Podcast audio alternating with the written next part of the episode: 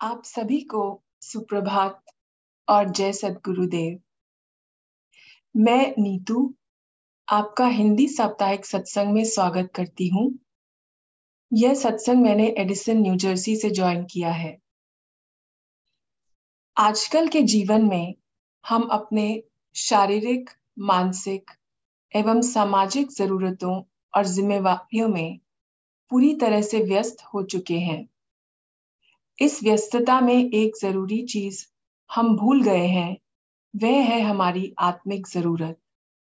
इसलिए यह वाकई में बड़े सौभाग्य और बड़े हर्ष की बात है कि हम अब अपने जीवन में विहंगम योग को जोड़कर आत्मा के वास्तविक चेतन आवश्यकताओं को भी पूरा करने का प्रयास कर रहे हैं। इसी प्रयास के क्रम में आज हम सभी इस सत्संग से जुड़े हैं। सत्संग अध्यात्म जगत की एक प्रमुख कड़ी है, जो हमें हमारे जीवन के वास्तविक लक्ष्य से जोड़ता है। तो आइए, बिना विलंब किए हम आज के इस सत्संग का आरंभ करते हैं। सर्वप्रथम आज के सत्संग में हम सब आवाहन करेंगे सदगुरु देव का स्वागत गान के माध्यम से। सूर्या जी से निवेदन है कि वे स्वागत गान से सदगुरुदेव का आवाहन करें। आप, Surya ji. Thank you very much Neetu ji जय सदगुरुदेव टू ऑल स्वागत गान आज स्वागत नित्य गुरुवर संत शुभागम आइए आध्यात्म विद्या दिव्य ज्योति सोमरस बरसाइए दोष दुर्गुण दूर करके शुद्ध हंस बनाइए भेद गम गति ज्ञान गरजन शक्ति द्वारा हटाइए खुले द्वारा शब्द सागर भक्त जन अनहवाइए जन सदा फल विश्व शिक्षक शान आन बचाइए शान आन बचाइए। आज स्वागत नित्य गुरुवर। संत शुभागम आइए। बोलो, सदगुरुदेव भगवान की जय। Back to you Neetu ji धन्यवाद सूर्या जी। अब सदगुरुदेव की उपस्थिति में उनके चरणों में प्रार्थना अर्पित करेंगे। विश्व की शांति और मंगल कामना हेतु मंगल गान के द्वारा। मंगल गान को सदगुरुदेव के चरणों में अर्पित करने के लिए मैं पुनः सूर्य जी से आग्रह करती हूँ। आप सूर्य जी। मंगल गान। विश्व शांति नाम मंगल परम गुरु को ध्याये। वर्ग द्वंद्व अशांति दूर कर भाव भेद मिटाइए सार्वभौम समष्टि सत्ता ध्यात्म राज्य बनाइए फेश भाषा भाव जगमय ज्ञान पर साइए समृद्धि सुख शांति धरातल स्वर्ग भूमि बनाइए विश्व शिक्षक जन सदा फल, नीति स्वर अपनाइए नीति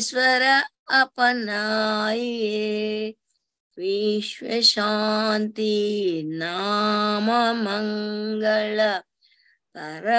गुरु को ध्याये। बोलिए, सदगुरुदेव भगवान की जय। Back to you Neetu ji. धन्यवाद सूर्य जी।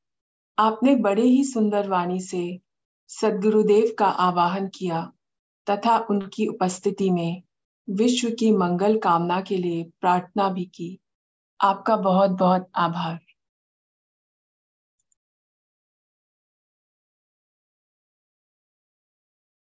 आज के सत्संग में हम स्वरवेद ज्ञान की श्रृंखला को आगे बढ़ाते हुए स्वरवेद के दिव्य ज्ञान से जुड़ेंगे।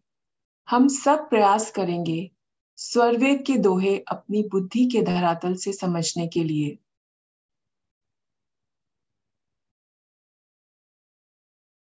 यह एक इंटरैक्टिव सत्र होगा, इसलिए कृपया प्रश्न पूछें और अपने विचार और प्रश्न साझा करें, जब वक्ता दोहा और इनका अर्थ समझा दें। हमारे आज के वक्ता हैं सदगुरु देव के अनन्य शरण शिष्य सुधांशु जी, जो निरंतर सेवा में रहते हैं और हमें सेवा के लिए प्रेरित करते हैं। और जिन्होंने अपनी भावपूर्ण वाणी से अनेक सत्संगों में हमें स्वर वेद के दिव्य ज्ञान से जोड़ा है।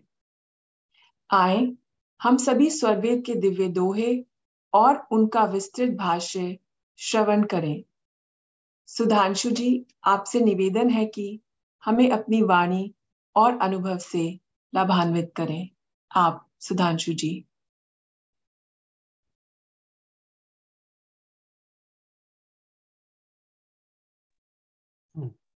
बहुत बहुत धन्यवाद, नीतू जी। शरण शरण, मैं शरण हूँ। हे गुरु बंदी छोर, मोहे उबारो हे गुरु। यह सो बार निहोर। जन अधीन वंदन करूँ, कही विधि की जैसे वार पार की गम नहीं, नमो नमो गुरुदेव।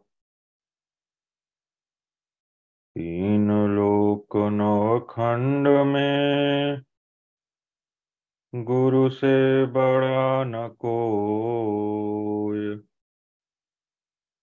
करता कर न कर सके। गुरु करे सो होय।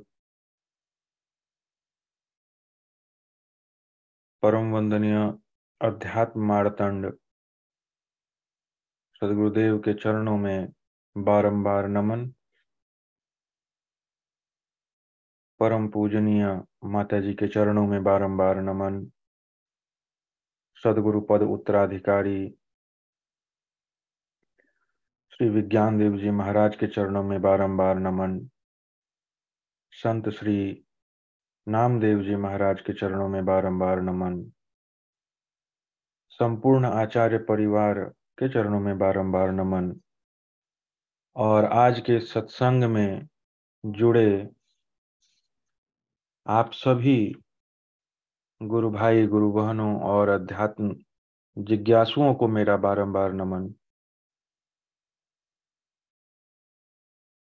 कितनी अद्भुत बात है कि आज हम सभी पुनः इस ब्रिज लाइन पर स्वरवेद के उन दोहों को सुनने के लिए जुड़े हैं, स्वरवेद के उन दोहों को समझने के लिए जुड़े हैं, जिसे स्वामी जी अपने हृदय की चिंता मनी कहते थे।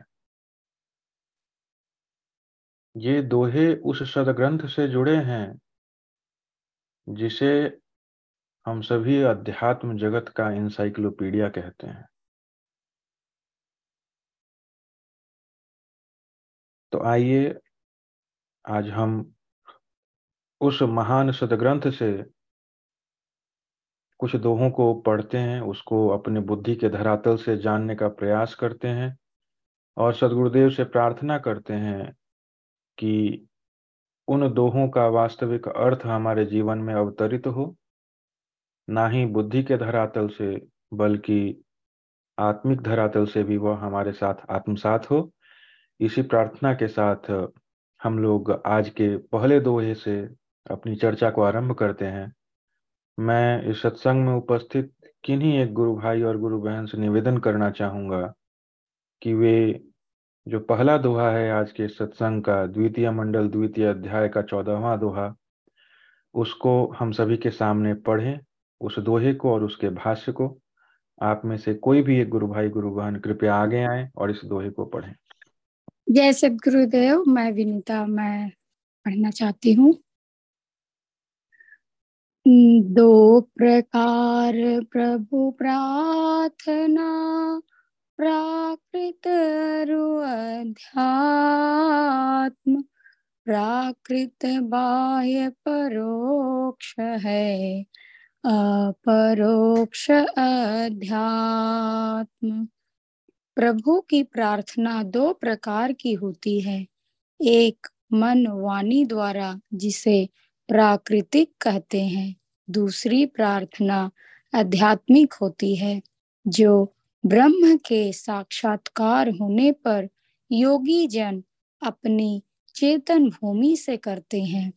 उनका एकमात्र भाव संकल्प होता है और प्रभु उसे पूर्ण करते हैं। प्राकृतिक प्रार्थना बाह्य बाह्य है। आध्यात्मिक प्रार्थना अपरोक्ष साक्षात्कार अवस्था में होती है। सांसारी जनों के लिए प्राकृतिक प्रार्थना आवश्यक है। जैसे बहुत बहुत धन्यवाद दीदी, इतने सुंदर वाणी से इस दोहे का पाठ करने के लिए और इसके भाष्य को हम सभी के सामने रखने के लिए। जैसा कि हम सभी ने अभी अभी सुना, इस दोहे में स्वामी जी ने प्रार्थना का वर्णन किया है, दो प्रकार की प्रार्थना का वर्णन किया है। एक परोक्ष और अपरोक्ष रूप से उन्होंने बतलाया है, फिर पुनः उसको ही प्राकृत और आध्यात्मिक रूप में विभाजित करके बतलाया है। दो प्रकार प्रभु प्रार्थना, प्रभु का जो प्रार्थना है वह दो प्रकार का है, प्राकृत और अध्यात्म। प्राकृत बाह्य परोक्ष है, अपरोक्ष अध्यात्म। तो इस दोहे को अगर हम देखें तो इसमें अनेक प्रकार से प्रार्थना के जो भेद हैं, उसको बतलाने का सदगुरुदेव ने प्रयास किया है, इसको हम सभी को बतलाया है।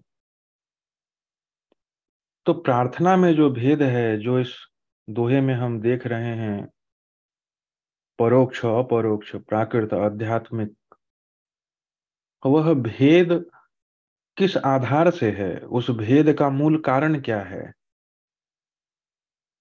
अगर हम इस भेद को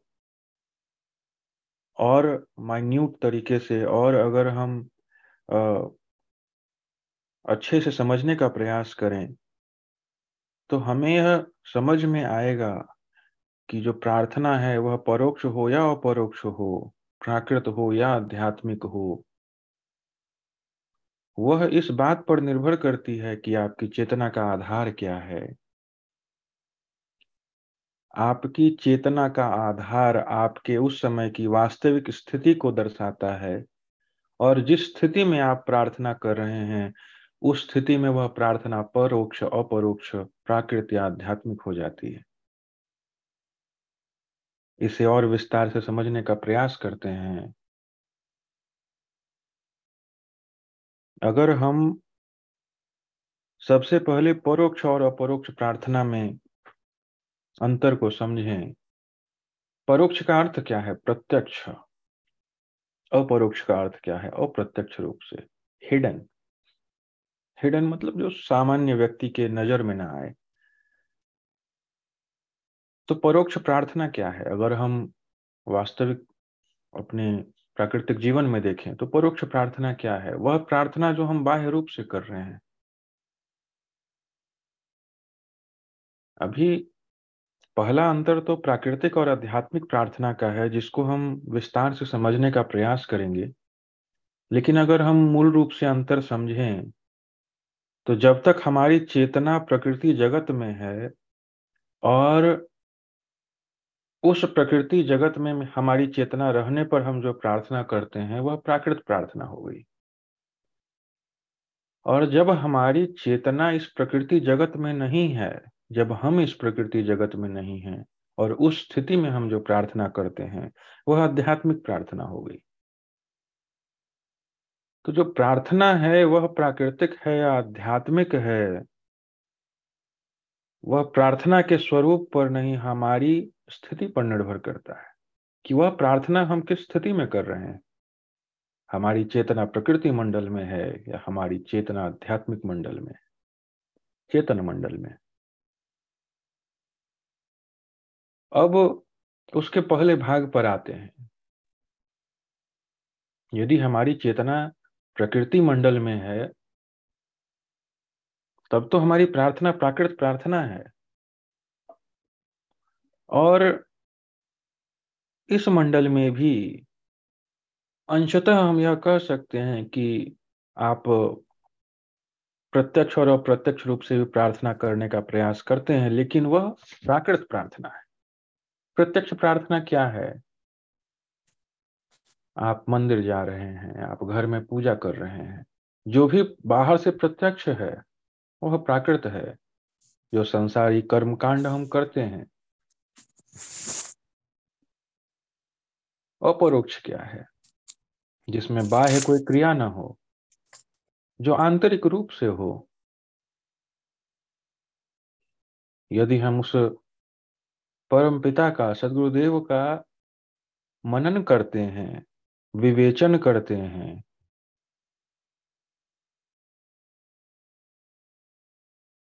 वह भी अपरोक्ष है, किंतु प्राकृतिक आधार पर है। क्यों प्राकृतिक आधार पर है? क्योंकि जिस स्थिति में हम उस प्रार्थना में लगे हैं, उस स्थिति में हमारी चेतना प्रकृति के अंदर है। जब तक हम मन के धरातल से उस परम पिता का प्रार्थना कर रहे हैं, तब तक हम प्रकृति के अंदर हैं। स्वामी जी ने क्या कहा स्वरवेद में? मन मंडल में घर बना, बाह्य दृश्य संसार, मन भूमि के त्याग में रहे न जगत पसार। प्रकृति में है या नहीं है, इसका एकमात्र परीक्षा या एकमात्र टेस्ट क्या है? मन मंडल में घर बना। जब तक हम मन के मंडल में हैं, जब तक हमारी स्थिति मन के मंडल में है, तब तक हम प्रकृति में हैं। बाह्य दृश्य संसार मन भूमि के त्याग में। जैसे ही हम मन की भूमि का त्याग कर देते हैं, रहे न जगत पसार। यह जो प्रकृतिक जगत है, यह जो संसार है, यह नहीं रहता। आप प्रकृति से बाहर हो जाते हैं। जब तक हमारी चेतना का साथ हमारे मन से है, तब तक हम हमारी प्रार्थना प्रकृति में है। जैसे ही हमारी चेतना का मन से विलगाव हो जाता है, मन से अलग हो जाता है तो वह प्रकृति से बाहर हो जाता है। और उस स्थिति में जो प्रार्थना है उसी को स्वामी जी ने यहाँ पर अपरोक्ष आध्यात्मिक प्रार्थना कहा है। पुनः स्वामी जी ने भाष्य में क्या कहा? कि जो अपरोक्ष आध्यात्मिक प्रार्थना है, उसका एकमात्र भाव संकल्प होता है। और वह प्रार्थना चेतन भूमि से करते हैं। चेतन भूमि से तात्पर्य क्या है? कि उस प्रार्थना का आधार वाणी नहीं है, उस प्रार्थना का आधार मन नहीं है, बुद्धि नहीं है, इंद्रिया नहीं है, उसका आधार क्या है? उसका आधार चेतन है, उसका आधार हमारा आत्मा है। जब एक योगी आत्मिक आधार से, अपने चेतन आधार से उस चेतन परमात्मा का भजन करता है, उनसे प्रार्थना करता है तो उस प्रार्थना को स्वामी जी ने यहाँ अपरोक्ष अध्यात्म कहा है।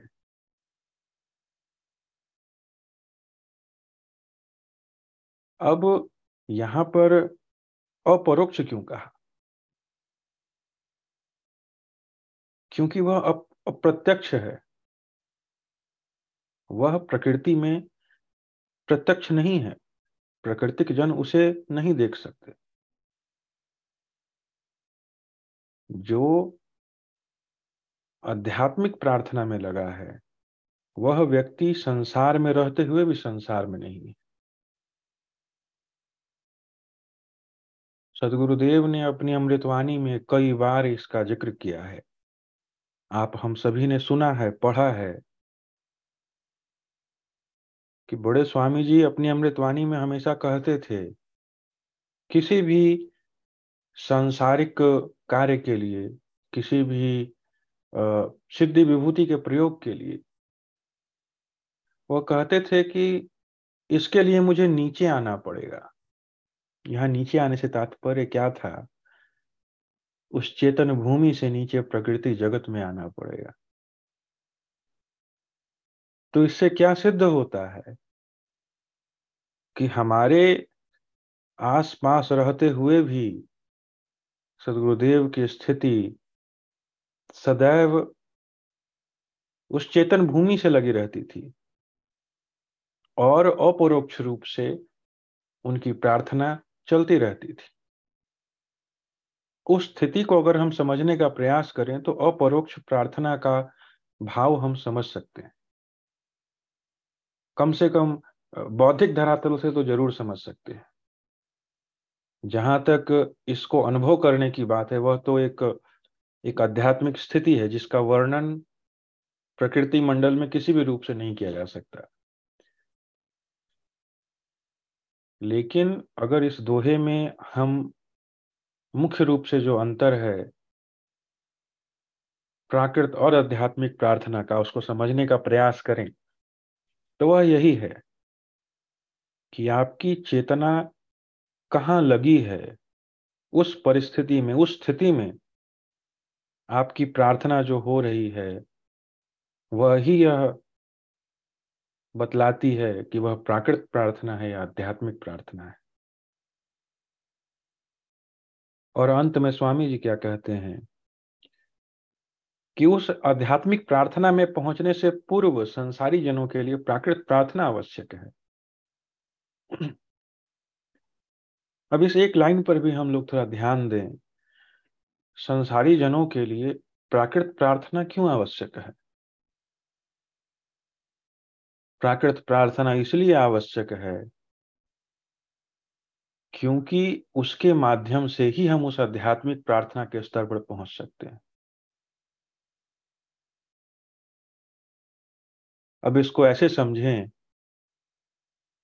जब तक हमारी वाणी शुद्ध नहीं होगी, हमारा मन शुद्ध कैसे होगा? दूसरे अर्थ में अगर ऐसे समझें अगर हमारी इंद्रियाँ नियंत्रित नहीं होंगी तो हमारा मन नियंत्रित कैसे होगा? और जब मन नियंत्रित नहीं होगा तो मन अंतर्मुख कैसे होगा? और जब मन अंतर्मुख नहीं होगा तो फिर मन अपने स्थान से ल, स्थान में लय कैसे होगा जहाँ से उसका उदय हुआ है? तो इस पूरे प्राकृत प्रार्थना का महत्व क्या है? प्राकृत प्रार्थना का महत्व यह है कि वह हमें उस आध्यात्मिक प्रार्थना के लिए तैयार करता है। यह प्रथम सीढ़ी है। इसीलिए विहंगम योग की जो पाँच भूमियों की जो साधना पद्धति है, वह इतनी वैज्ञानिक क्यों है? क्योंकि वह पद्धति जो है, वह प्राकृत प्रार्थना से आध्यात्मिक प्रार्थना की यात्रा है। विहंगम योग का जो साधना है, वह हम लोग आरंभ तो मन के धरातल से करते हैं। मन कहाँ है? प्रकृति में है।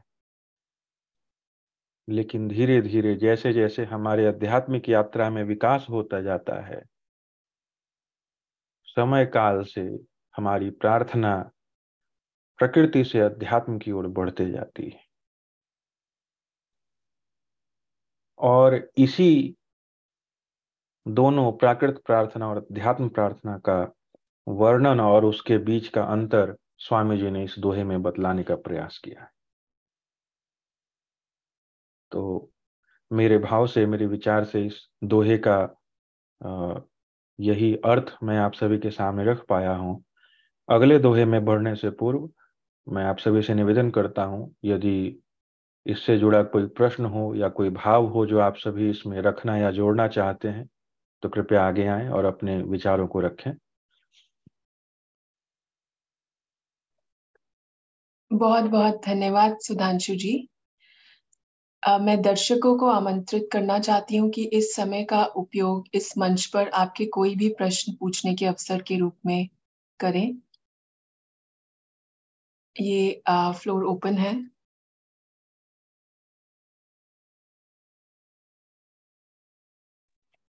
जय सदगुरुदेव सुधांशु जी।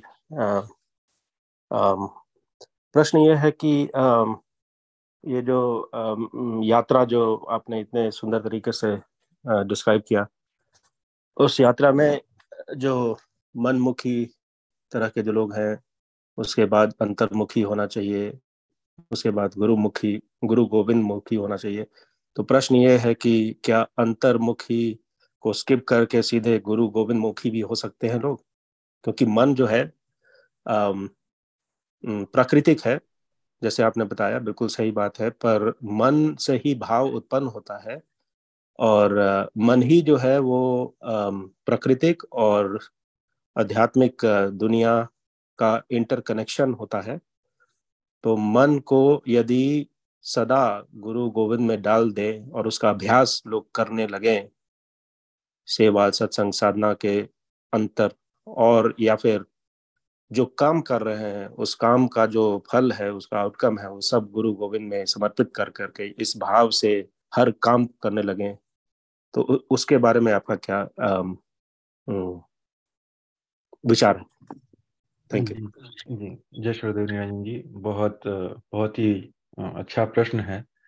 और, यहाँ पर आपने तीन प्रकार की मन स्थिति का वर्णन किया है। मतलब जिसके बारे में आप पूछना चाह रहे हैं। बहिर्मुखी स्थिति जो है, अंतर्मुख मन और जो गुरु के चरणों में या प्रभु में मन को लगा देने की स्थिति का वर्णन है। तो जैसा कि आप कह रहे हैं कि बहिर्मुख से अंतर्मुख होने की आवश्यकता है या सीधे गुरु के चरणों में ही लगा दें। तो इस प्रश्न का तो आप उत्तर इस प्रकार भी समझ सकते हैं कि मन को अगर कहीं लगाना है तो सबसे पहले तो हमें यह समझना होगा कि वह है कहाँ। अगर हम कहें कि अपने मन को किसी एक वस्तु पर लगाओ तो पहला प्रश्न यही है कि वह वस्तु है कहाँ। तो अगर हम यह देखें कि जिस गुरु में, जिस प्रभु में आप अपने मन को या ऐसे कहें अपनी चेतना को लगाने का प्रयास कर रहे हैं तो गुरु का मंडल कहाँ है? प्रभु का मंडल कहाँ है? बहुत तो प्रकृति से सीधा उल्टा है। बाह्य जगत में वह मंडल नहीं है।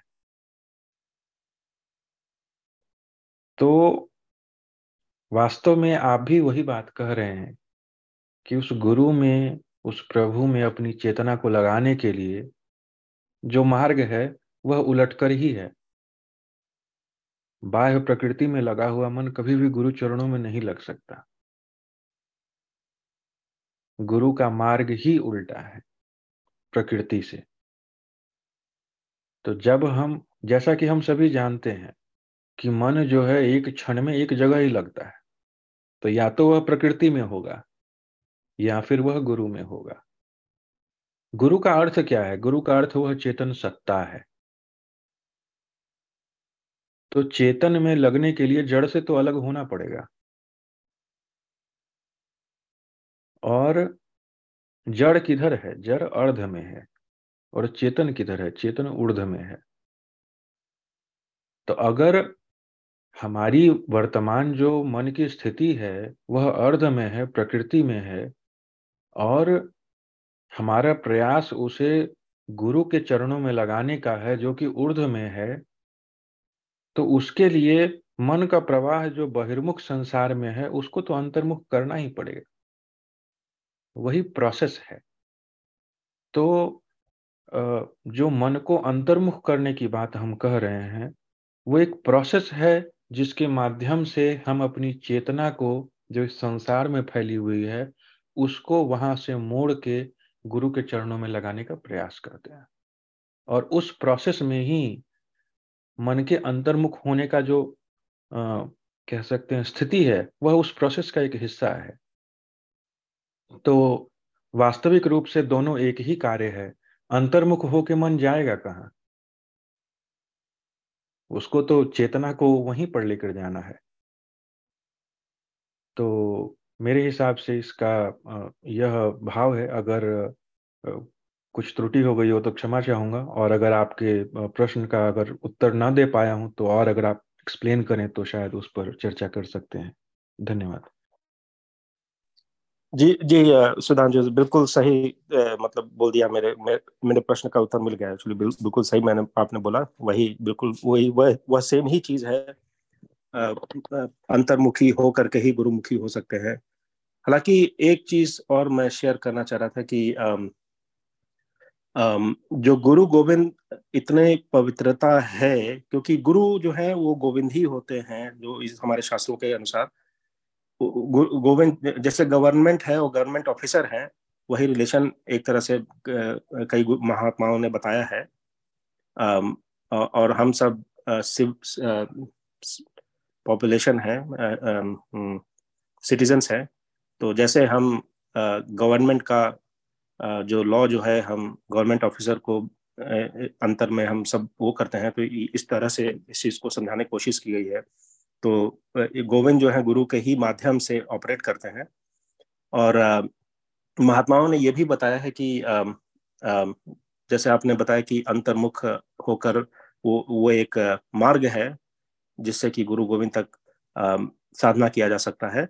पर उन्होंने यह भी बताया है कि बाहर से भी गुरु गोविंद का भक्ति किया जा सकता है। इसलिए आप देख रहे हैं कि इतनी संस्थाएँ हैं, जो हर तरह का माध्यम इस्तेमाल करते हैं, जो कि बहिर्मुख में ही जैसा, बहिर्मुख आई एम नॉट श्योर कि वो सही शब्द है या नहीं, पर वो अंदर की जर्नी के अलावा जो है, बाहर का माध्यम अपना करके उसमें समर्पण कर रहे अपने मन को। और तो जैसा मुझे लगा कि महात्मा ये दोनों पाथों का, दोनों पथ का वो बता रहे हैं, बता रहे हैं। और तो ऐसा लगता है जैसे कि दोनों मार्ग हो सकता है। पर मेरा प्रश्न ये है कि जिसमें भगवत गीता में जो रथ का वर्णन किया गया है, जहाँ पर कि इंद्रियाँ हैं, मन है, बुद्धि है और फिर आत्मा है तो इस एग्ज़ाम्पल में जो है, चेतन का जो जर्नी है, उसको अगर आप थोड़ा एक्सप्लेन कर दें तो अच्छा रहेगा। कहाँ से कहाँ चेतन उर्ध और अर्ध उस एग्ज़ाम्पल में लेकर के जो कि मेरे ख्याल से बहुत सिंपल तरीके से समझा जा सकता है। तो एक रथ का वर्णन करके यदि आप थोड़ा डिस्क्राइब कर दें तो अच्छा रहेगा। थैंक यू जी जी। बहुत बहुत धन्यवाद निरंजन जी। तो आ, सबसे पहले तो आ, मानव रथ पे आने से पहले आ, मैं आपके आ, जो पहला भाग था प्रश्न का आ, उसमें जा, जाना चाहूँगा कि बहिर्मुख और अंतर्मुख स्थिति से भी आ, जो सदगुरु की सेवा के बारे में आपने कहा। तो देखिए दो चीज़ है यहाँ पर। एक है मन की स्थिति, आपकी चेतना की स्थिति, और दूसरा है आपके द्वारा किया गया कार्य। तो जो बाह्य कार्य करके गुरु की सेवा होती है जो सेवा हम कहते हैं जो शारीरिक सेवा है आर्थिक सेवा है जो अन्य प्राकृतिक कह सकते हैं आप प्राकृतिक कारणों के द्वारा आप जो इस मानव शरीर से जो सेवा करते हैं बाह्य सेवा से जो तात्पर्य है आपका तो आ, क्या उस प्रकार भी गुरु की सेवा की जा सकती है?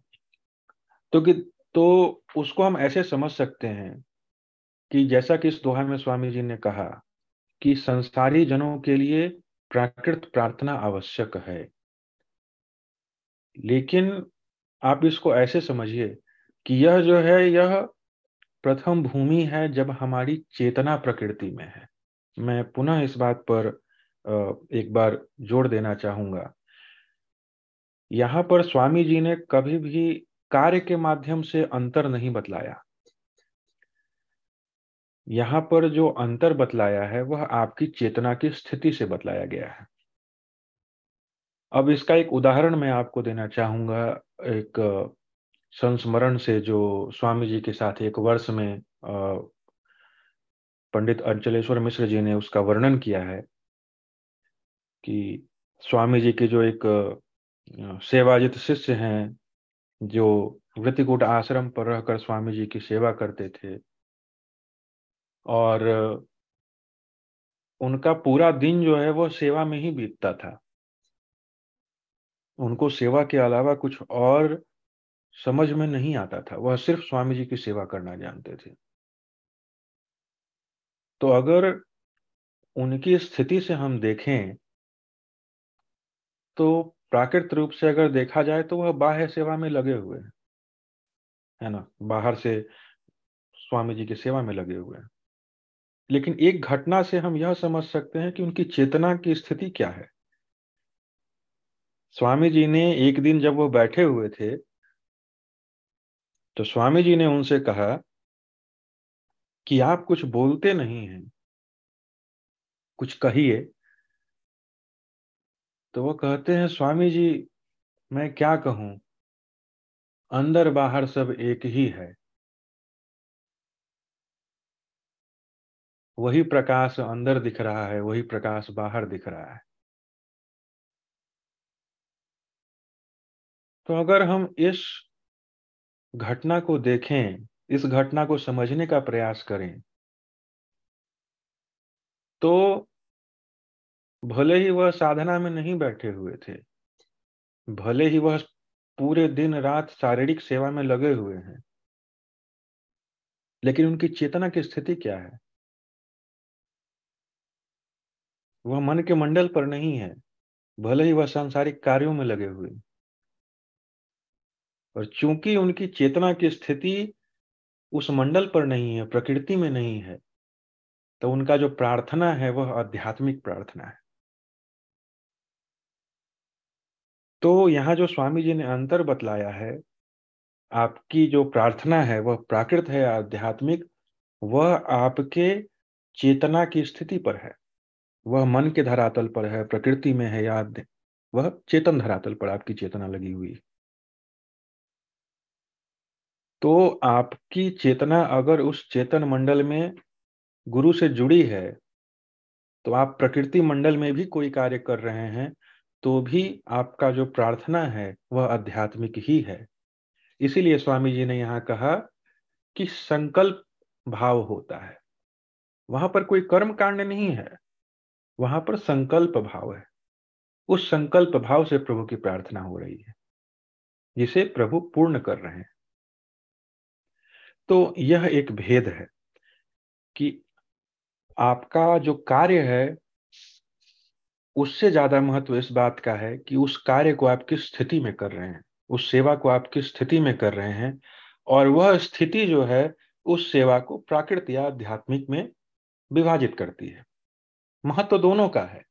लेकिन हमारा जो भाव है हमारी जो चेतना की स्थिति है वह स्थिति उसे प्राकृत या आध्यात्मिक बद में आ, कह सकते हैं विभाजित करती है।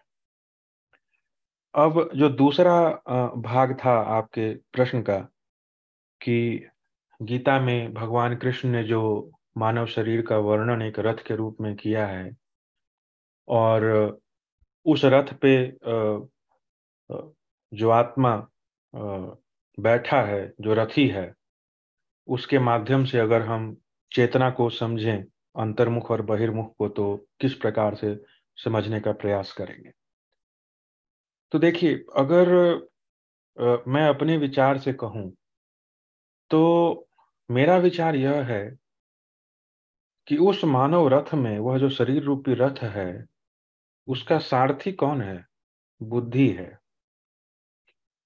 और उसका रथी कौन है? वह आत्मा है। तो यहाँ दो चीज़ है। विहंगम योग के जो साधना पद्धति है, उसके दोनों चीज़ों को हम यहाँ पर देख सकते हैं। अभी वह क्या है कि जो घोड़े हैं, वह आपकी इंद्रियाँ हैं। और जो उसमें लगाम लगी हुई है, वह आपका मन है। और जो सारथी है, वह बुद्धि है। और आत्मा जो है वह उसका रथी है तो एक ऐसे व्यक्ति की कल्पना करें जो अध्यात्म जगत से नहीं जुड़ा हुआ है, जो पूर्ण रूप से प्रकृति में लगा है तो उस स्थिति में क्या होगा? जो लगाम है, वह ढीली पड़ी हुई है। और जब लगाम ढीली होगी तो स्थिति क्या होगी? रथ जो है सही दिशा में नहीं चलेगा, जो घोड़े हैं अलग अलग दिशाओं में भागेंगे। और जब अलग अलग दिशाओं में भागेंगे तो वह रथ का दुर्घटना होना निश्चित है। मतलब जो उस रथ का प्रयोजन था, एक निश्चित डेस्टिनेशन पर, एक निश्चित जगह पर रथी को ले जाना, वह प्रयोजन सिद्ध नहीं हुआ। अब देखिए, विहंगम योग की साधना कितनी वैज्ञानिक रूप से यहाँ पर आपको दिखेगी। वहीं अगर लगाम मज़बूत हो, लगाम ढीली ना हो, लगाम ढीली कैसे नहीं होगी? मन जो है, वह ढीला कैसे नहीं पड़ेगा? जब सारथी उसे अच्छे से पकड़ेगा। सारथी कौन है? बुद्धि है। इसीलिए जब हम साधना करने बैठते हैं तो साधना से पहले जब गुरु मंत्र का पाठ करते हैं तो गुरु मंत्र में यह नहीं कहते हैं कि हमारे मन को शुभ कार्यों में लगाइए। हम क्या कहते हैं? हमारी बुद्धि को शुभ कार्यों में लगाइए। धियो यो न प्रचोदयात। बुद्धि को लगाने से क्या होगा? जब मेरा सारथी जागृत रहेगा तो लगाम ढीली नहीं होगी। और जब लगाम ढीली नहीं होगी तो हमारी इंद्रिय जो है प्रकृति जगत में भागेंगे नहीं। तो इसलिए गुरु प्रार्थना में जो गुरु मंत्र है, उसमें मन को नहीं, बुद्धि को शुभ कार्यों में लगाने की प्रार्थना की गई है। जब सारथी सजग है तो लगाम ढीली नहीं होगी। और जब लगाम ढीली नहीं होगी तो कम से कम प्रकृति जगत में आपका जो रथ है, वह सही दिशा में चलेगा। लेकिन अभी भी प्रकृति जगत में ही चल रहा है। क्यों चल रहा है? क्योंकि अभी भी लगाम जो है, वह बुद्धि के हाथ में है और बुद्धि जो है इस प्रकृति जगत में है। अब एक लेवल और ऊपर चलते हैं। क्या हो अगर आपका रथी जो है, वह भी पूर्ण रूप से जागृत है? उसकी नज़र जो है, उस सारथी पर है और सारथी उस रथी के दिशा निर्देश के हिसाब से अगर रथ को ले जा रहा है तब क्या होगा? तब रथ वहीं जाएगा, जहाँ वह रथी चाहेगा। रथी को ज्ञान है कि उसे कहाँ जाना है। और जब रथी को यह ज्ञान हो कि उसे कहाँ जाना है तो यह रथ जो है, उसके उसका जो लक्ष्य है, उसकी प्राप्ति में उसको सहायक होगा। रथ जो है, वह विशेष शक्तियों से संपन्न है।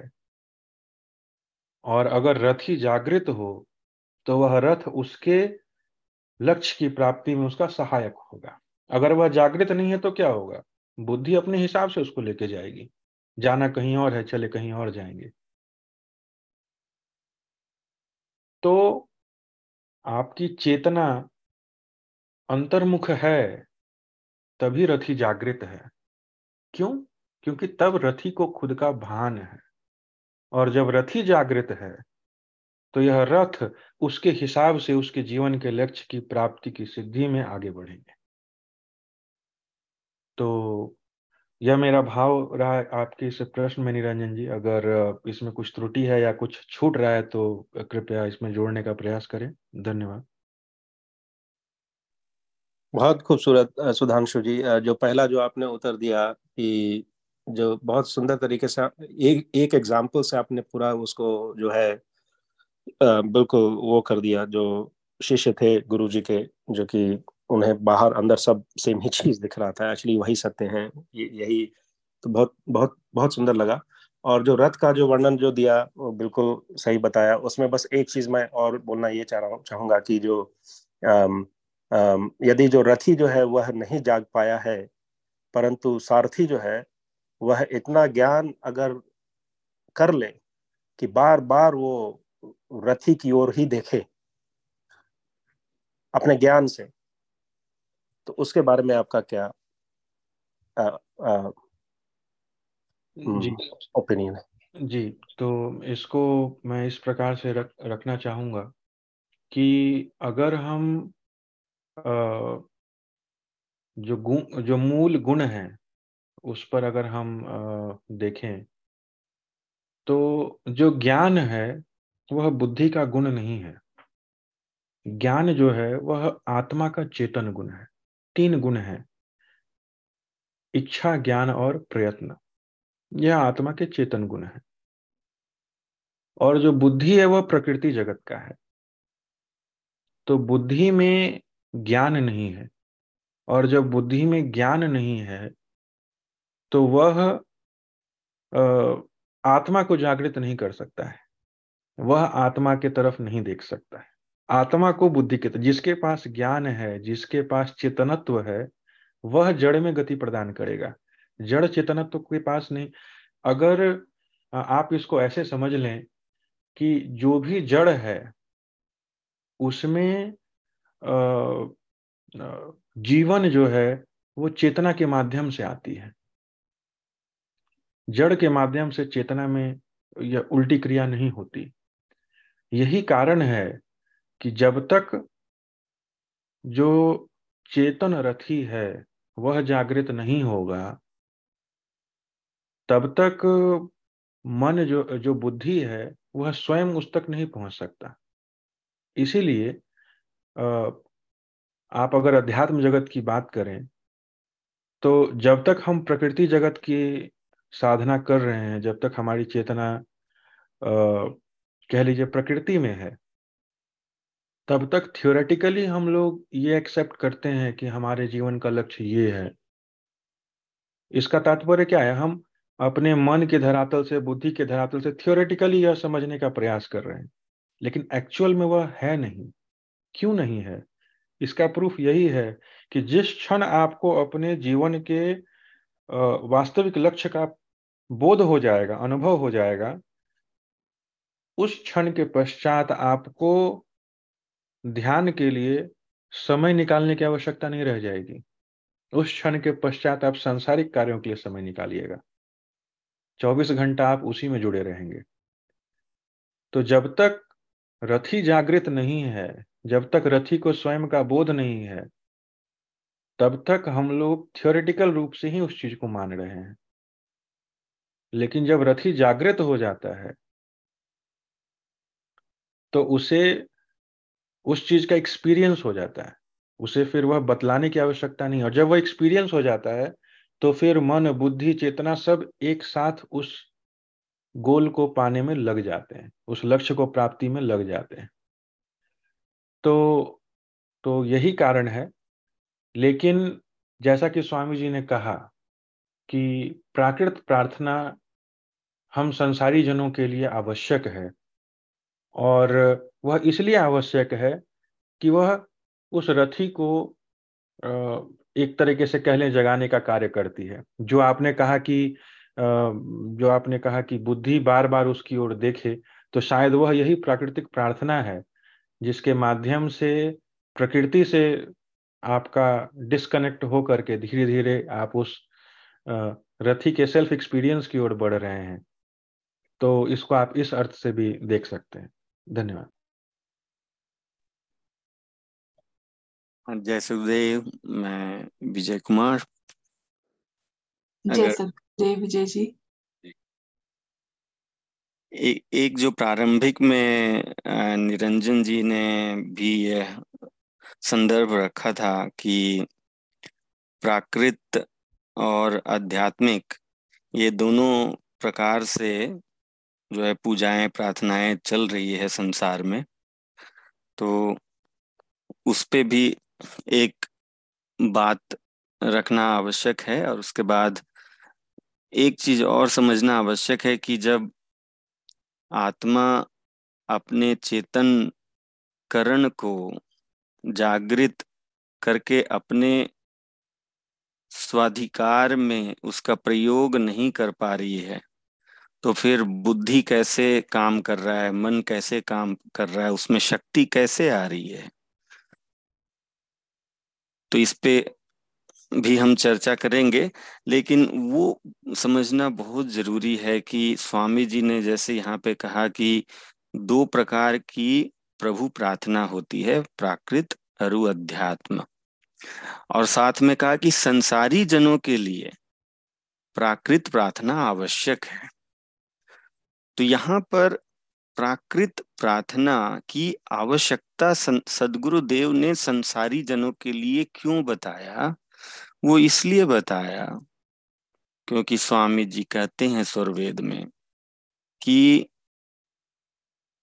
संतन सेवा कीजिए, जान धर्म में सार। अंत करण पवित्र हो, मिले विहित फलचार। कहते हैं कि जो बाह्य सेवा है ईश्वर की, गुरु की, जो हम बाह्य भक्ति करते हैं, जो परोक्ष भक्ति करते हैं, वह क्यों करते हैं? वह इसीलिए करते हैं क्योंकि संसार रूपी कीचड़ में हम लोग हैं। और जब तक संसार रूपी कीचड़ में है, तब तक संसार की मलिनता को हमें अपने अंतकरण से धोते रहना पड़ेगा। जब तक हम संसार के कीचड़ में है, तब तक हमारी जो अंतकरण है, वह अपवित्र होते रहती है। संसार के विषयों से विषय रूपी कीचड़ से, उस जैसे हम नित्य स्नान लेते हैं, वैसे ही अंतकरण को भी नित्य स्नान की आवश्यकता है। तो अंतकरण की पवित्रता के लिए अपरोक्ष प्रार्थना है। सॉरी परोक्ष प्रार्थना है। परोक्ष मतलब वह जो बाह्य रूप से आँखों से प्रत्यक्ष हो, यानी बाह्य प्रार्थना, प्राकृतिक प्रार्थना। तो अंतकरण की पवित्रता हमारी बनी रहे, इसके लिए परोक्ष प्रार्थना आवश्यक है। तो अब हम विचार करें कि जिसका अंतकरण पवित्र है और वो अब तैयार है आगे बढ़ने के लिए। आगे मतलब क्या? क्या अंतकरण की पवित्रता ही भक्ति का अंतिम पड़ाव है? असल में नहीं। अंतकरण की पवित्रता तो भक्ति के लिए हमें उसको एलिजिबल यानी उसको क्या हिंदी में कहते हैं? मतलब हमें एलिजिबल बनाती है। भक्ति के लिए हमें एलिजिबल बनाती है जब हमारी अंतकरण पवित्र हो जाए। क्यों? क्योंकि स्वामी जी ने कहा है कि चिंता चाह न अन्य है, केवल शब्द आधार। अंतकरण पवित्र है, शुद्ध हंस वही पार। वही अंतर्मुखी हो सकता है। वही उस गुरु धाम में सार शब्द के धाम में पहुँच सकता है जिसका सबसे पहला माइलस्टोन अचीव हो गया वो क्या है? वो है अंतकरण की पवित्रता। अंतकरण की पवित्रता उसका पहला पड़ाव है। और प्राकृतिक प्रार्थना का अंतिम जो आ, गोल है प्राकृतिक प्रार्थना बाह्य प्रार्थना उससे हम एट मैक्स मैक्स आध्यात्मिक यात्रा के लिए उस संदर्भ में हम बाह्य प्रार्थना से अटमोस्ट क्या प्राप्त करते हैं? अगर हम ये पूरे भक्ति के मार्ग को अगर हम देखें कि ये संसार से हमारी चेतना यहाँ से अंतर्मुखी होती है और त्रिपाद अमृत में जाके नित्य रूप से लग जाती है, यही भक्ति का पूर्ण मार्ग है। इस भक्ति के पूर्ण मार्ग में जो परोक्ष प्रार्थना है, उसका कितना रोल है? अगर हम इस मार्ग में देखें कि संसार से हमारी चेतना को अंतर्मुखी करके, उसको उलट करके, भीतर में ले जा करके, दशम द्वार से और एकादश द्वार से पार करके, उसे सार शब्द में नित्य संबंध स्थापित कर लेना, उसे प्रत्यक्ष कर लेना, यही भक्ति का पूर्ण मार्ग है। इस पूर्ण मार्ग में जो परोक्ष प्रार्थना है, उसका कितना रोल है, कितना कंट्रीब्यूशन है? परोक्ष मार्ग परोक्ष प्रार्थना का कंट्रीब्यूशन मात्र इतना है कि वह हमारे अंतकरण को धोते रहती है, अंतकरण को पवित्र रखती है। तो जब तक हम संसार में है, जब तक हम संसार में रहते हुए भक्ति मार्ग में बढ़ना चाहते हैं, तब तक हमें परोक्ष प्रार्थना की भी आवश्यकता पड़ते रहती है ताकि संसार हमें, हमारे अंतकरण को मलिन ना कर पाए। लेकिन इसका मतलब यह नहीं है कि परोक्ष प्रार्थना पर्याप्त है पूरी यात्रा के लिए। परोक्ष प्रार्थना प्रार्थना मात्र हमारे अंतकरण को पवित्र रखने के लिए पर्याप्त है, उससे ज़्यादा नहीं। इस पूरी यात्रा में। और उसके बाद अंतकरण की पवित्रता के बाद जो आगे का मार्ग है, उसके लिए हमें अपरोक्ष प्रार्थना की आवश्यकता पड़ती है, उस स्थिति को पाने की आवश्यकता पड़ती है। अब रही बात कि हमें पहले अंतमुखी होना चाहिए कि गुरुमुखी होना चाहिए। अगर इस बात पे भी हम विचार करें तो स्वामी जी ने तो सीधे शब्दों में यह कहा कि चेतना को अंतर्मुखी करने के लिए बहुत आवश्यक जो चीज़ है वो क्या है? वो है मन जो हमें बाह्य विषयों की ओर हमें, हमारी चेतना को खींच करके। मन ही है। जो हमारी चेतना को खींच करके बाह्य विषयों की ओर उसे अर्धगामी बनाए हुई है। मन ही है जो हमारी चेतना को अर्धगामी रखी हुई है। और अगर इसे हम अंतर्मुखी करना चाहते हैं तो मन के आधार से कैसे हो सकता है? संभव ही नहीं है। मन का तो कार्य ही है कि वह हमारी चेतना को बाह्य विषयों से जोड़ करके रखती है। चाहे हमारी आँखें बंद है हमें लगता है कि हम अंतर्मुखी हो रहे हैं, लेकिन अंदर में भी माया का ही, यानी बाहर के विषयों का ही सूक्ष्म स्वरूप है, जो हमारे अंतकरण में संस्कार या वासना के रूप में, बीज के रूप में अंकित है। अंदर में भी हमें वही विषय से मन हमें जोड़ रहा है।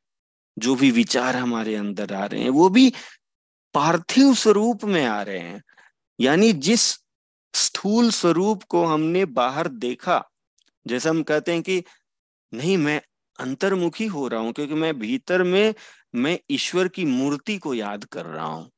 भीतर में ईश्वर की मूर्ति को याद करना भी अंतर्मुखी होना नहीं होता। भीतर में भी हम अगर पार्थिव स्वरूप का ही स्मरण कर रहे हैं तो जहाँ पर पार्थिव स्वरूप है, वहाँ पर हमारी चेतना का अर्धगति ही है। जहाँ पर पार्थिव स्वरूप है, यानी हमारी चेतना अभी भी विषयों से संलग्न है। भले ही वो विषय मन के भीतर उत्पन्न हो रहा है, या वह विषय हमारे नेत्र खुले हुए होने पर बाहर दृष्ट हो रहे हैं, परोक्ष हो रहे हैं। चाहे वह परोक्ष है बाहर, या वो परोक्ष है भीतर, मन के अंदर, तब भी हमारी चेतना का वह अर्धगति है क्योंकि वह प्राकृतिक विषयों से ही जुड़ रही है। तो जब हम बात कर रहे हैं अंतर्मुखी होने का, अंतर्मुखी मन के आधार पर नहीं हो सकते। मन का कार्य है हमारी चेतना को विषयों से जोड़ने का। जैसे इस रथ की भी जब हम बात करते हैं तो इसमें जितने तत्व हैं, स्वामी जी ने कहा कि आत्मयोग मन से रहे, मन इंद्रिय कर साथ। इंद्रिय योग जब अर्थ से विषय ज्ञान जीवनाथ। तो यहाँ पे हमारी जो चेतना है, वह आत्मा स्वयं नियंत्रित नहीं कर रही है। जब हम संसारी जन, संसार के कार्यों में संलग्न है और हम भीतर से एक योगी की स्थिति को प्राप्त नहीं किए हैं, तब ऐसा नहीं है कि आत्मा की चेतना कार्यरत नहीं है। ऐसा नहीं है। आत्मा की चेतना कार्यरत है। लेकिन आत्मा की चेतना स्वयं के नियंत्रण में कार्यरत नहीं है। आत्मा की चेतना को मन ने कैप्चर कर लिया है। और उससे क्या हो गया कि मन में चेतनत्व आ गया। और जब मन में चेतनत्व आ गया तो उसने उसी चेतना को बुद्धि को दे दिया तो बुद्धि भी चेतन हो गई, बुद्धि भी कार्यशील हो गई। चेतन नहीं हो गई, बल्कि कार्यशील हो गई। क्योंकि बुद्धि जो है एक जड़ तत्व है, जड़ पदार्थ है, एक मैकेनिकल प्रोसेस है इसके अंदर। लेकिन उसको ऊर्जा चाहिए, चेतनत्व चाहिए, जो उसको मिलता है मन के माध्यम से। तीन करण मन से जगे, मन अनु एक स्थान। तो बुद्धि को जागृत करता है मन। जब मन उसके संयोग में रहता है तो बुद्धि जागृत रहती है, बुद्धि कार्यरत रहती है। लेकिन वह कार्यरत कैसे है? वो इस तरह से है कि मन ने आत्मा की चेतना को हर लिया है, उसका हरण कर लिया है और वही चेतना से उसने बुद्धि को जागृत किया हुआ है। तो संसार में हम जब तक हैं, तब तक हम मन के अधीन हैं। मन हमें जैसा कुछ प्रलोभन देता है, उसके अनुसार फिर जितना हमारा विवेक जागृत रहता है, उसमें हम बुद्धि को क्रियाशील करते हैं। मन प्रलोभन देता है, मन ने बुद्धि को जगा के रखा है और बुद्धि में जितना विवेक कार्य करता है, यानी आत्मा जितना चैतन्य ज्ञान को धारण किए हुए है, जितना जागृत किए हुए है अपने ज्ञान को, वही ज्ञान से उसका विवेक बन रहा है। और वही विवेक बुद्धि में पहुँच रहा है आत्मा की चेतना के द्वारा। तो वह विवेक जो है अभी सीमित है क्योंकि हमने आत्मा को पूर्ण रूप से अपने स्वाधीन नहीं किया है चेतना को आत्मा की चेतना को पूर्ण रूप से अपने स्वाधीन नहीं किया है। आत्मा की चेतना को हमने पूर्ण रूप से स्वाधीन नहीं किया इसीलिए पूर्ण ज्ञान जागृत नहीं है। उतना ही ज्ञान जा, जागृत है जितना ज्ञान मन और बुद्धि ग्रहण कर पा रहा है। मन और बुद्धि में ज्ञान ग्रहण करने की एक सीमा है। और इसीलिए उसी ज्ञान की सीमा में बुद्धि काम कर रहा है। संसार में जितनी चेतना लगी हुई है, उतना ही ज्ञान बुद्धि को प्राप्त हो रहा है। उससे ज़्यादा बुद्धि को ज्ञान प्राप्त नहीं हो रहा है। और इसलिए बुद्धि जो है, उसी ज्ञान की सीमा में अपना निर्णय भी ले रही है। इसलिए बाह्य सत्संग भी हमारे लिए लाभदायक है। बाह्य सेवा भी लाभदायक है। सत्संग सुनते हैं तो बाहर से हमें ज्ञान प्राप्त हो रहा है और बुद्धि उस सीमा में फिर काम करती है। लेकिन इसमें अंतर यही है कि कितना भी हम सत्संग सुन लें, कितना भी हम अपने बुद्धि से विवेचन कर ले, कितना भी हम मन को पवित्र करने का प्रयास अपने आधार से कर ले, अंतर्मुखी मन के चाहने से नहीं हो सकता, बुद्धि के विवेचन से नहीं हो सकता। हम अंतर्मुखी होने के लिए तैयार हो सकते हैं। अपने मन की पवित्रता से, अपने बुद्धि की पवित्रता से अपने अंतकरण की पवित्रता से हम क्या हो सकते हैं? हम अंतर्मुखी होने के लिए तैयार हो सकते हैं, पात्र बन सकते हैं। एलिजिबल मतलब पात्र। हमारे अंदर पात्रता आ सकती है अंतर्मुखी होने का। लेकिन अंतर्मुखी हम स्वयं चाहने से नहीं हो सकते। और इसीलिए यह प्रश्न भी नहीं है कि पहले गुरुमुखी कि पहले अंतर्मुखी। स्वामी जी ने तो स्पष्ट कर दिया कि प्रभु प्रसाद सदगुरु दया मना होए स्वाधीन। अन्य युक्ति कोई नहीं लगे, सदगुरु चरण अधीन जब तक हम गुरुमुखी नहीं होंगे तब तक हम अंतर्मुखी भी नहीं हो सकते। और गुरुमुखी होने का तात्पर्य यहाँ पर यह नहीं है कि गुरु का जो अंदर में चेतन स्वरूप है, जब तक हम वहाँ नहीं पहुँच जाते, तब तक हम गुरुमुखी नहीं हो सकते, यह नहीं है। इसीलिए तो गुरु का बाह्य भी व्यक्त स्वरूप भी है। गुरु का परोक्ष स्वरूप है और गुरु का अपरोक्ष स्वरूप है। जब हमारी चेतना अभी परोक्ष है बाह्य जगत में है तो गुरु का भी परोक्ष स्वरूप है उसी के लिए। यानी गुरु बाहर से व्यक्त स्वरूप से जो दिशा निर्देश हमारे जीवन यापन के लिए तय किया उन्होंने। उन्होंने कहा कि प्रभु ये जो आ, सेवा आ, तीन तीन चीज़ें के बारे में जो कहा मैं भी कैसे भूल रहा हूँ कि कि जो सेवा है, जो सत्संग है, जो साधना है, यही तीनों जो है, यह जीवन का सार है। यह सदगुरुदेव ने दोहा में कहा है। तो जीवन का सार सदगुरुदेव ने बाहर से हमें, अपने वाणी से अमृत वाणी से, अपने स्वरवेद की वाणी से हमें निर्देश दिया। जब इस निर्देश को हमने आत्मसात किया, हमने कहा कि ठीक है, बाहर से सदगुरुदेव ने जो कहा, इसको मैं बाह्य जीवन में, अपने इस संसार के जीवन में, इसे उसी परिधि में, उसी मर्यादा में अपने जीवन को बिताऊँगा। यह संकल्प करना यही गुरुमुखी होने का परिचय है। कि गुरु ने जिस धर्म की मर्यादा को हमारे सम्मुख रखा, मैं उसी मर्यादा में क्रियाशील रहूँगा, अपने आप को मर्यादित रखूँगा, मैं उस मर्यादा के बाहर कुछ नहीं करूँगा। ऐसा संकल्प करना और अपने आप को उस परिधि में रखना, यह गुरुमुखी होने का परिचय है। और जहाँ पर हम कहते हैं कि गुरु ऐसा कह रहा है, लेकिन मेरी मेरी इच्छा कुछ और है, मैं कुछ और करना चाहता हूँ। जहाँ पर गुरु का आदेश, निर्देश कुछ और है, और हम कह रहे हैं कि नहीं, मैं कुछ और करना चाहता हूँ।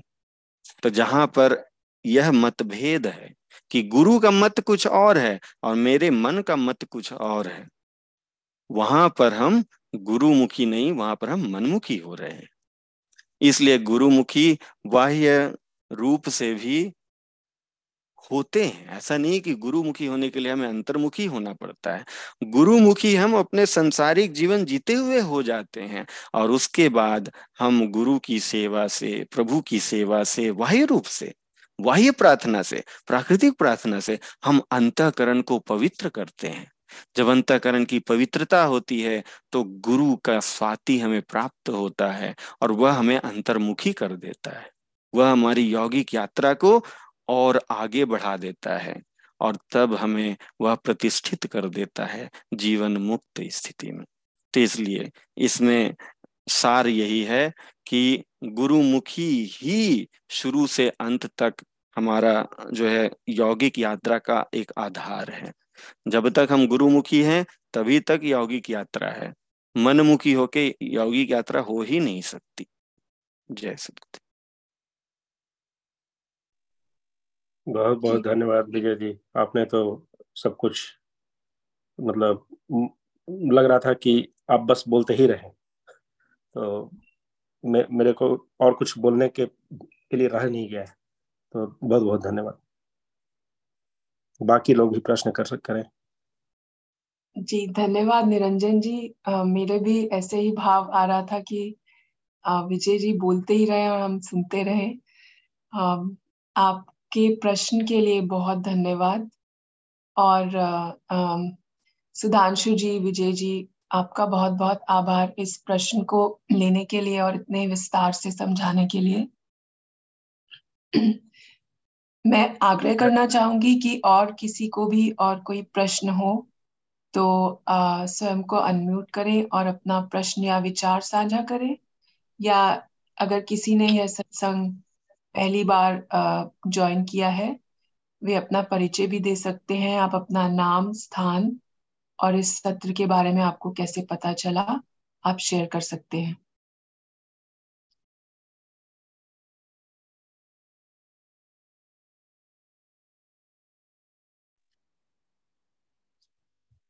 मैं एक चीज़ और यहाँ पर ऐड करना चाहूँगा बाकी लोग जब तक सोच रहे हैं और प्रश्नों के लिए प्लीज़ सोचें और प्रश्न इस, इस संदर्भ में। आ, आ, जैसे विजय जी ने बताया यही पूरा शास्त्र का यही एसेंस है एक्चुअली चाहे जितना भी रिसर्च करके बैठ जाए पीएचडी कर लें पोस्ट डॉक कर लें जो भी कर लें इन शास्त्रों में यही जो है परम ज्ञान है।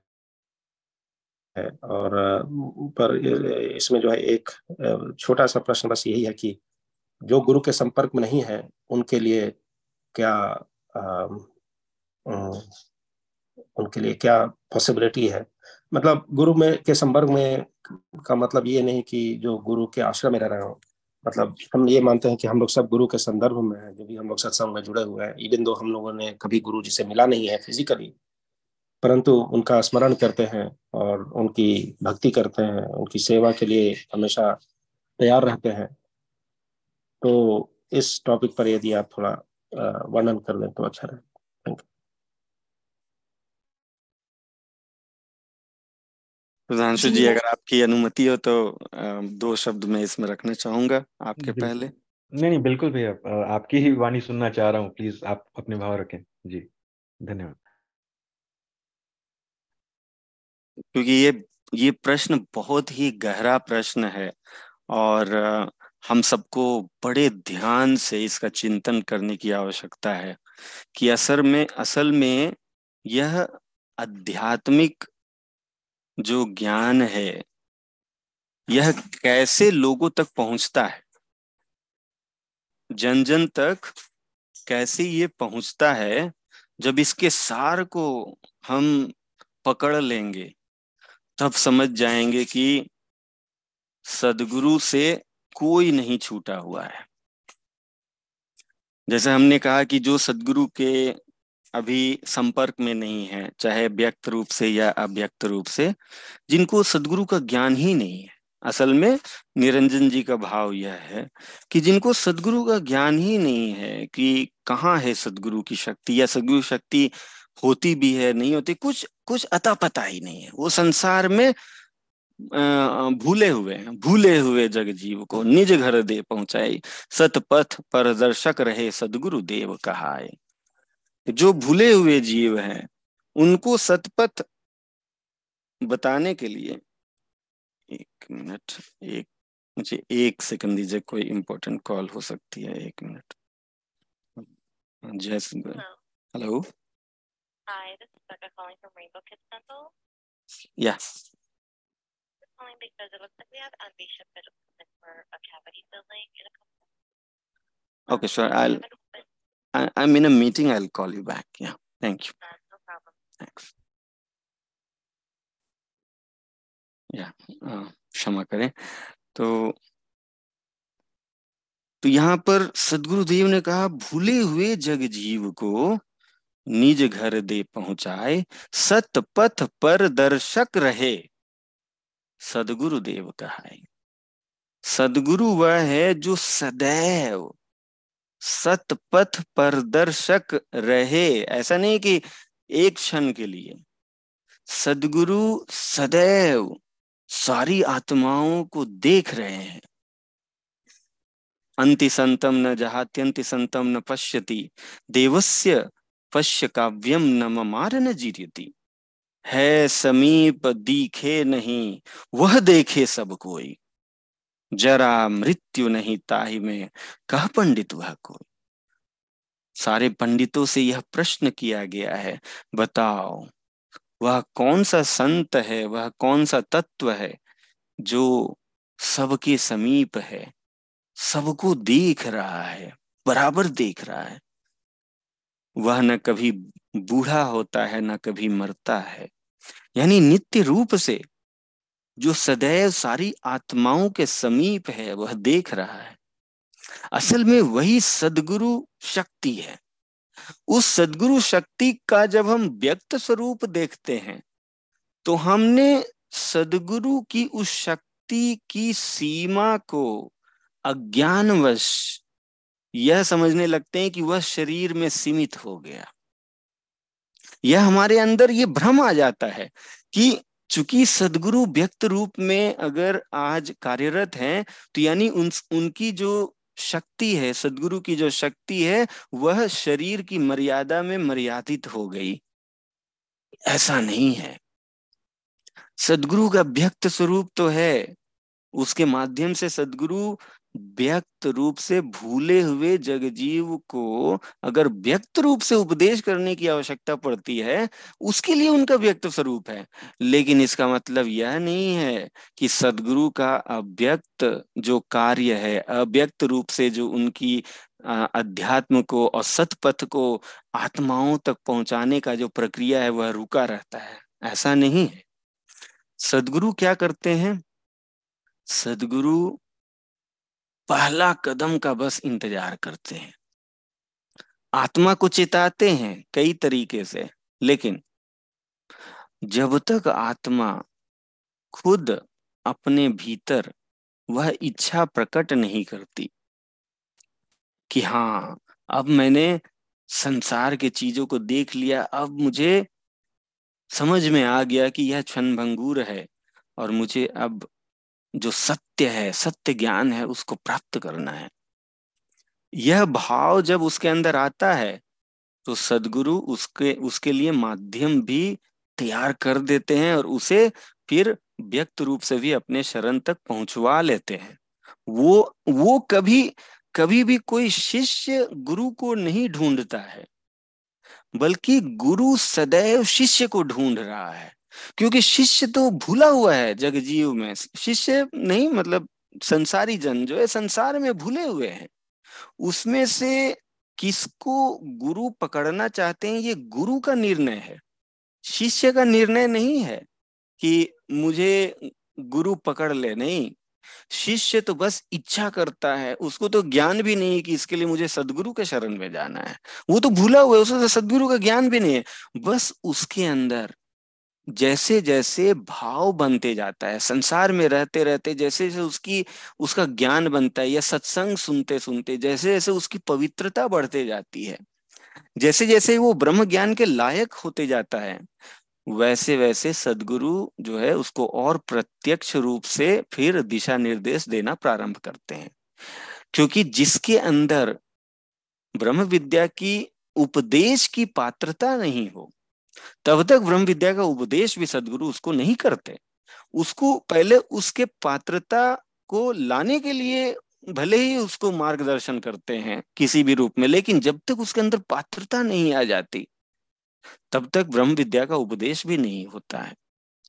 तो सदगुरु ही चयन करते हैं आत्माओं का। आत्मा सदगुरु का चयन नहीं करती है, सदगुरु आत्मा का चयन करते हैं। तो हम सब अगर गुरु से जुड़े हैं तो इसलिए नहीं कि संजोग बन गया कि अमुक व्यक्ति ने मेरे सामने आकर के ब्रह्म ज्ञान की चर्चा कर दी और विहंगम योग की चर्चा कर दी, सदगुरु से हम जुड़ गए। नहीं, ऐसा नहीं हुआ। बल्कि हमारे कई जन्मों के जब शुभ संस्कार उदय हो गए, जब हमारा पुण्य का घड़ा भर गया, तब हम सदगुरु के लायक बन गए। और तब सदगुरु ने ऐसा संयोग बनाया कि हम विहंगम योग में आए। तो इसलिए ऐसा नहीं है कि जो व्यक्ति आज सदगुरु को नहीं जानते हैं, वो इसलिए नहीं जुड़े हैं क्योंकि विहंगम योग का ज्ञान उन तक नहीं पहुँचा है। नहीं, ऐसा बात नहीं है। जिस दिन जिसका समय आ जाएगा, जिस दिन जिसकी पवित्रता आ जाएगी उस तक विहंगम योग पहुँच ही जाएगा, ब्रह्म विद्या पहुँच ही जाएगा। बस खेल इतना ही है कि आत्मा कितना तैयार है, कितना पवित्र है। अगर वह दुनिया के किसी भी कोने में है, लेकिन अगर उसकी, उसके जन्मों जन्मों का जब संस्कार समूहित हो करके जब उसके लायक बनाता है, कई बार मैं जन्मों जन्मों का बोल रहा हूँ। यह इसलिए क्योंकि ये बड़ा एक जन्म का खेल नहीं है। ये समझने वाली बात है कि इस जन्म में कोई व्यक्ति आपको बहुत अच्छा लग रहा होगा। आपको लग रहा होगा कि अरे, इसकी जैसा तो पवित्र भाव वाला मैंने इंसान नहीं देखा है। और आपको यही भाव बनेगा कि यह विहंगम योग से क्यों नहीं जुड़ पाया है? ये तो बड़ा संत जैसा इसकी प्रवृत्ति है। लेकिन देखिए, इसको विहंगम योग का ज्ञान नहीं समझ में आया। वह पवित्र आपको अभी इस जन्म में दिख रहा है। लेकिन तब भी सोचिए, उसका वह तो इस जन्म की कमाई है जो अब वो रास्ते में आया है। अब वो रास्ते में आया है, वो परिलक्षित अब होने लग गया कि हाँ पूर्व जन्म के संस्कार इसके ऐसे रहे कि अब तक भी वो सदगुरु के ज्ञान से जुड़ने के लिए पूर्ण रूप से तैयार नहीं हुआ, जबकि इस जन्म में वो दिख रहा है कि वो तैयार है। लेकिन इसका मतलब है उसका पुण्य का घड़ा अभी भी नहीं, उसने पुण्य का घड़ा भरना अभी शुरू किया है। इसलिए आपको वो अच्छा दिख रहा है। अभी वो पुण्य के पुण्य के परिधि में आ गया, उसका सब कुछ अच्छा दिख रहा है, क्योंकि उसका जो जो पाप प्रवृत्ति है, वो अभी दबा हुआ है। पुण्य का घड़ा वो भरना शुरू कर दिया और अभी वो सिर्फ़ और सिर्फ़ पुण्य कर रहा है। तो उसके जितने भी कर्म है, उसके जितने भी भाव हैं, आपको बहुत अच्छे दिख रहे हैं। लेकिन तब भी वह पुण्य का घड़ा भरने में अभी उसका देर है। जितना चाहिए संस्कार, जितने जन्मों की कमाई चाहिए सदगुरु के इस ब्रह्म ज्ञान में आगे बढ़ने के लिए, अभी तक उसकी उतनी कमाई नहीं हुई है। चाहे वो कितना भी अच्छा दिख रहा हो। और दूसरा यह भी आपको दिखेगा कि ब्रह्म विद्या के विहंगम योग के परिधि में आने के बाद भी कोई व्यक्ति का भाव जो है उतना पवित्र नहीं होता। जितना कि विहंगम योग में जो नहीं जुड़े हैं, उनका भाव देखेंगे हम तो। जो विहंगम योग में नहीं जुड़े हैं, उनका भाव आपको पवित्र भी दिखेगा और अच्छा दिखेगा। और विहंगम योग में जुड़ने के बाद भी लोगों का भाव उतना पवित्र नहीं दिखता है। इसका क्या राज है? तो इसका राज यही है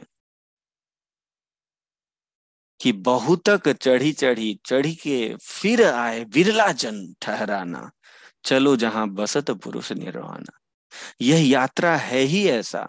जब हम विहंगम योग में जब अंतर्मुखी यात्रा जब प्रारंभ करते हैं तो पहले क्या होता है? जितने भी हमारे अंदर के कुसंस्कार हैं, वह धीरे धीरे उदय होने लगते हैं, क्योंकि जब तक हम उसको पार नहीं करेंगे, तब तक हम तैयार नहीं है। हमारी परीक्षा शुरू हो जाती है। हमारे भीतर जितने भी कुसंस्कार भी हैं, उन सबसे भी हमारी लड़ाई होती है। और जब उस लड़ाई को भी हम पार करेंगे, तब तो हम पूर्ण रूप से तैयार हैं। लेकिन बहुतों के साथ यही होता है कि उस लड़ाई में वह अपने आप को नियंत्रित नहीं कर पाते और उनके कुसंस्कार उन पे फिर से हावी हो जाते हैं।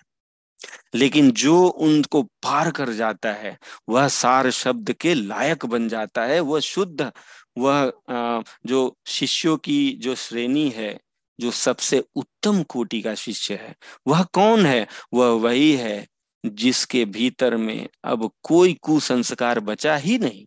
उसने सबको पार कर लिया। सब उदय हुए और वो प्रदीप्त हो गए। अग्नि में वो भस्म हो गए। तो इसलिए विहंगम योग में आने के बाद हमें हमारे संस्कारों के साथ युद्ध होता है।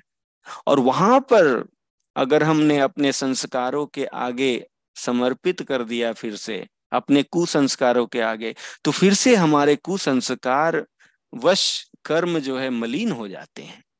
लेकिन जिसने अपनी चेतना को गुरुमुखी रखा, कि संस्कार उदय हो रहे हैं, जो पूर्व के संस्कार है, जो उदय हो रहे हैं, लेकिन हमने अपने विवेक को जागृत रखा, अपने आप को गुरुमुखी रखा तो तब क्या होगा? वह जो है सुप्त अवस्था में फिर से चला जाएगा और हम और आगे बढ़ जाएँगे। तो इस तरह से परीक्षा हमेशा होती है व्यंगम योग की यात्रा में हमारी परीक्षा हमारे संस्कारों के के विरुद्ध ही होती है। हमारे संस्कार पूर्व के कुसंस्कार ही हमारे दुश्मन है। और विहंगम योग की यात्रा में उससे हमारा युद्ध होता है। जब हम उस उस युद्ध को पार कर जाते हैं, तब और कुछ नहीं रह जाता। फिर तो मात्र छह महीने का ही यात्रा रह जाता है। जब वो सारे कुसंस्कार को हमने पार कर लिया तो मात्र छह महीना में सदगुरुदेव हमें परमात्मा से मिला देते हैं। तो इसलिए ये बड़ा ही गंभीर विषय है कि हम बाहर से किसी का व्यवहार देख करके यह नहीं कह सकते कि उसकी आत्मा भीतर से कितना अमीर है, कितना रिच है। सदगुरु के ज्ञान के एलिजिबिलिटी को लेकर के। बाहर से कोई हमें कुसंस्कारी भी दिख रहा है, लेकिन हो सकता है अभी वह भीतर से उसका पुण्य का घड़ा भरा हुआ है और अभी उसका युद्ध चल रहा है अपने कुसंस्कारों से, जिसके वजह से वो कभी उससे हार रहा है, कभी जीत रहा है। बाहर से वो अच्छा नहीं दिख रहा है, लेकिन भीतर से वह आत्मा अमीर है, तभी तो वह ज्ञान से जुड़ा हुआ है। और एक है व्यक्ति जो बाहर से एकदम अच्छा दिख रहा है, लेकिन अभी भी भीतर से वो गरीब है। उसने पुण्य का घड़ा अभी भरना शुरू किया है। अभी वो भीतर से तब भी गरीब है, इसलिए विहंगम योग के ज्ञान से अब भी दूर है। जी, जय सदगुरुदेव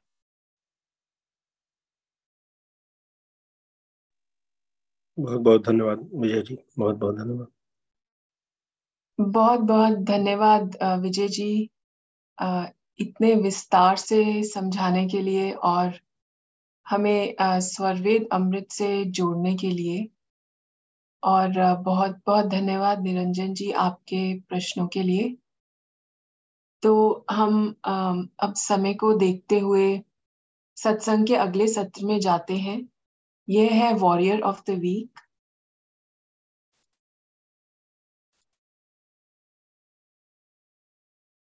हम सभी जानते हैं कि ध्यान करने का सबसे अच्छा समय ब्रह्म मुहूर्त तीन बजे से पाँच बजे के बीच होता है, लेकिन हम में से ज़्यादातर लोग ऐसा करने में असफल रहते हैं। इसे प्रोत्साहित करने के लिए नेवी ने इस कार्यक्रम की शुरुआत की, जहाँ प्रतिभागी ब्रह्ममुहूर्त वॉरियर नामक व्हाट्सएप ग्रुप में शामिल होते हैं। प्रत्येक प्रतिभागी स्वयं ब्रह्ममुहूर्त ध्यान का अभ्यास करते हैं।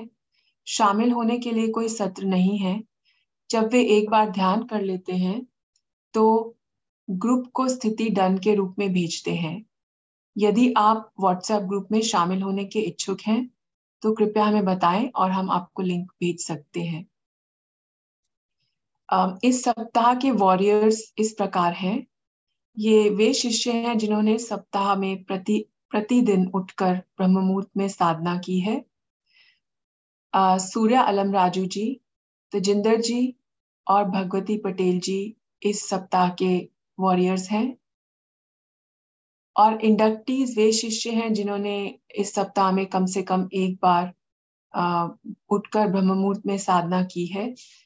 इस सप्ताह के इंडक्टीज हैं रंजनी जी, अमित तालेकर जी, सुधांशु कुमार जी, योगेश क्षीरसागर जी प्राची क्षीरसागर जी, माया जी, लालमणि जी, विनीता जी, दीप्ति जी, श्रीरंग जी। आप सभी वॉरियर्स और इंडक्टीज को हमारी तरफ़ से बहुत बधाई और आभार और सदगुरुदेव से प्रार्थना है कि आप ऐसे ही इस अमूल्य समय का सदुपयोग करें और हमें प्रेरित करते रहें। अब हम आज के सत्संग के अंतिम चरण में पहुँच गए हैं। इस चरण में हम वंदना, आरती और शांति पाठ करेंगे। गुरु वंदना के माध्यम से हम गुरु चरणों में भक्ति अर्पित करते हैं।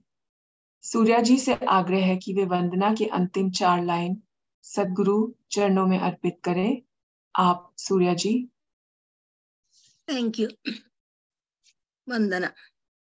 प्रभु सत्य संत समाज तेरा आप रक्षा कीजिए जन सदा फल ज्ञान भक्ति वृद्धि दिन दिन कीजिए सॉरी प्रभु कल्प संत समाज उत्तम सर्वधर्म आचार्य है। जिमिनाद्य आश्रित सिंधु के है विश्व पथमय कार्य है। प्रभु सत्य संत समाज तेरा आप रक्षा कीजिए, जन सदा फल ज्ञान भक्ति वृद्धि दिन दिन कीजिए। सदगुरुदेव भगवान की जय। थैंक यू जय। धन्यवाद सूर्या जी। आरती के माध्यम से हम संशय को दूर करने की मांग करते हैं और सदगुरु चरणों में अपने आप को समर्पित करते हैं। सूर्य जी से आग्रह है कि वे आरती के अंतिम पंक्तियों को सदगुरु चरणों में अर्पित करें एवं आप सभी लोगों से प्रार्थना है कि अपने अपने स्थान पर खड़े हो जाएँ आरती के लिए। आप सूर्य जी। आरती। गुरुमूर्ति गति चंद्रमा, सेवक नयन चकोर, पलक पलक निरखत रहे गुरुमूर्त की ओर। श्वेत श्वेतमय श्वेत है, श्वेत श्वेतमय श्वेत।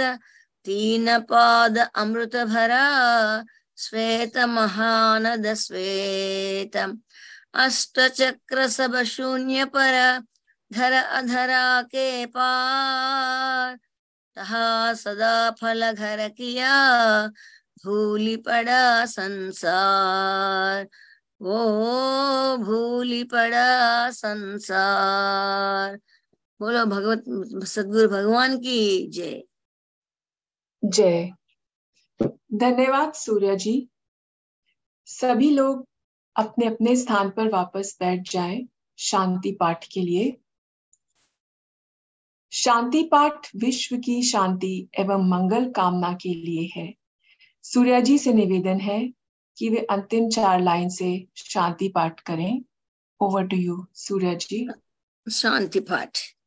हे प्रभु, शांति स्वरूप हो। शांति शांति मई शांति। शांति शांति जन शांति हो, पूर्ण शांतिमय शांति। हे प्रभु शांति प्रदान कर, दूर हो सर्व शांति देव सदा फल शांतिमय शांति शांति, सुख शांति। सदगुरुदेव भगवान की जय। थैंक यू वेरी मच जय। धन्यवाद सूर्या जी। आपने बड़े ही सुंदर और भावपूर्ण वाणी से वंदना, आरती एवं शांति पाठ से सत्संग को समापन की ओर ले गए। आप सभी की सेवा से आज का यह सत्संग सफल हुआ। अब यहीं पर सत्संग को समापन की घोषणा करते हैं। मैं विशेष धन्यवाद देना चाहती हूँ विजय जी और सुधांशु जी का, जिन्होंने इतने विस्तार से हमें स्वरवेद के दिव्य ज्ञान से जोड़ा और अनेक संस्मरणों के द्वारा हमें इस स्वरवेद अमृत के ज्ञान से जोड़ा। आपका बहुत बहुत आभार। जो भी लोग आज आज के सत्संग के से जुड़े हैं, सभी को धन्यवाद। तथा आप सभी से आग्रह है कि आज के सत्संग में हमने जो भी सीखा है, उसे अपने जीवन में उतारें एवं अपने अंदर चिंतन करें। विशेष आभार व्यक्त करते हैं सूर्य जी, सुधांशु जी, विजय जी, विनीता जी, निरंजन कुमार जी निरंजन जी और श्रीरंग जी, जिनकी सेवा से यह सत्संग सफल हुआ। अगले सप्ताह फिर मिलेंगे। इसी समय, इसी वर्चुअल मीटिंग पर हिंदी साप्ताहिक सत्संग के लिए। मैं ईश्वर से प्रार्थना करती हूँ कि आपका दिन और सप्ताह मंगलमय हो और जीवन में खुशियाँ आए। आप सभी को जय सदगुरुदेव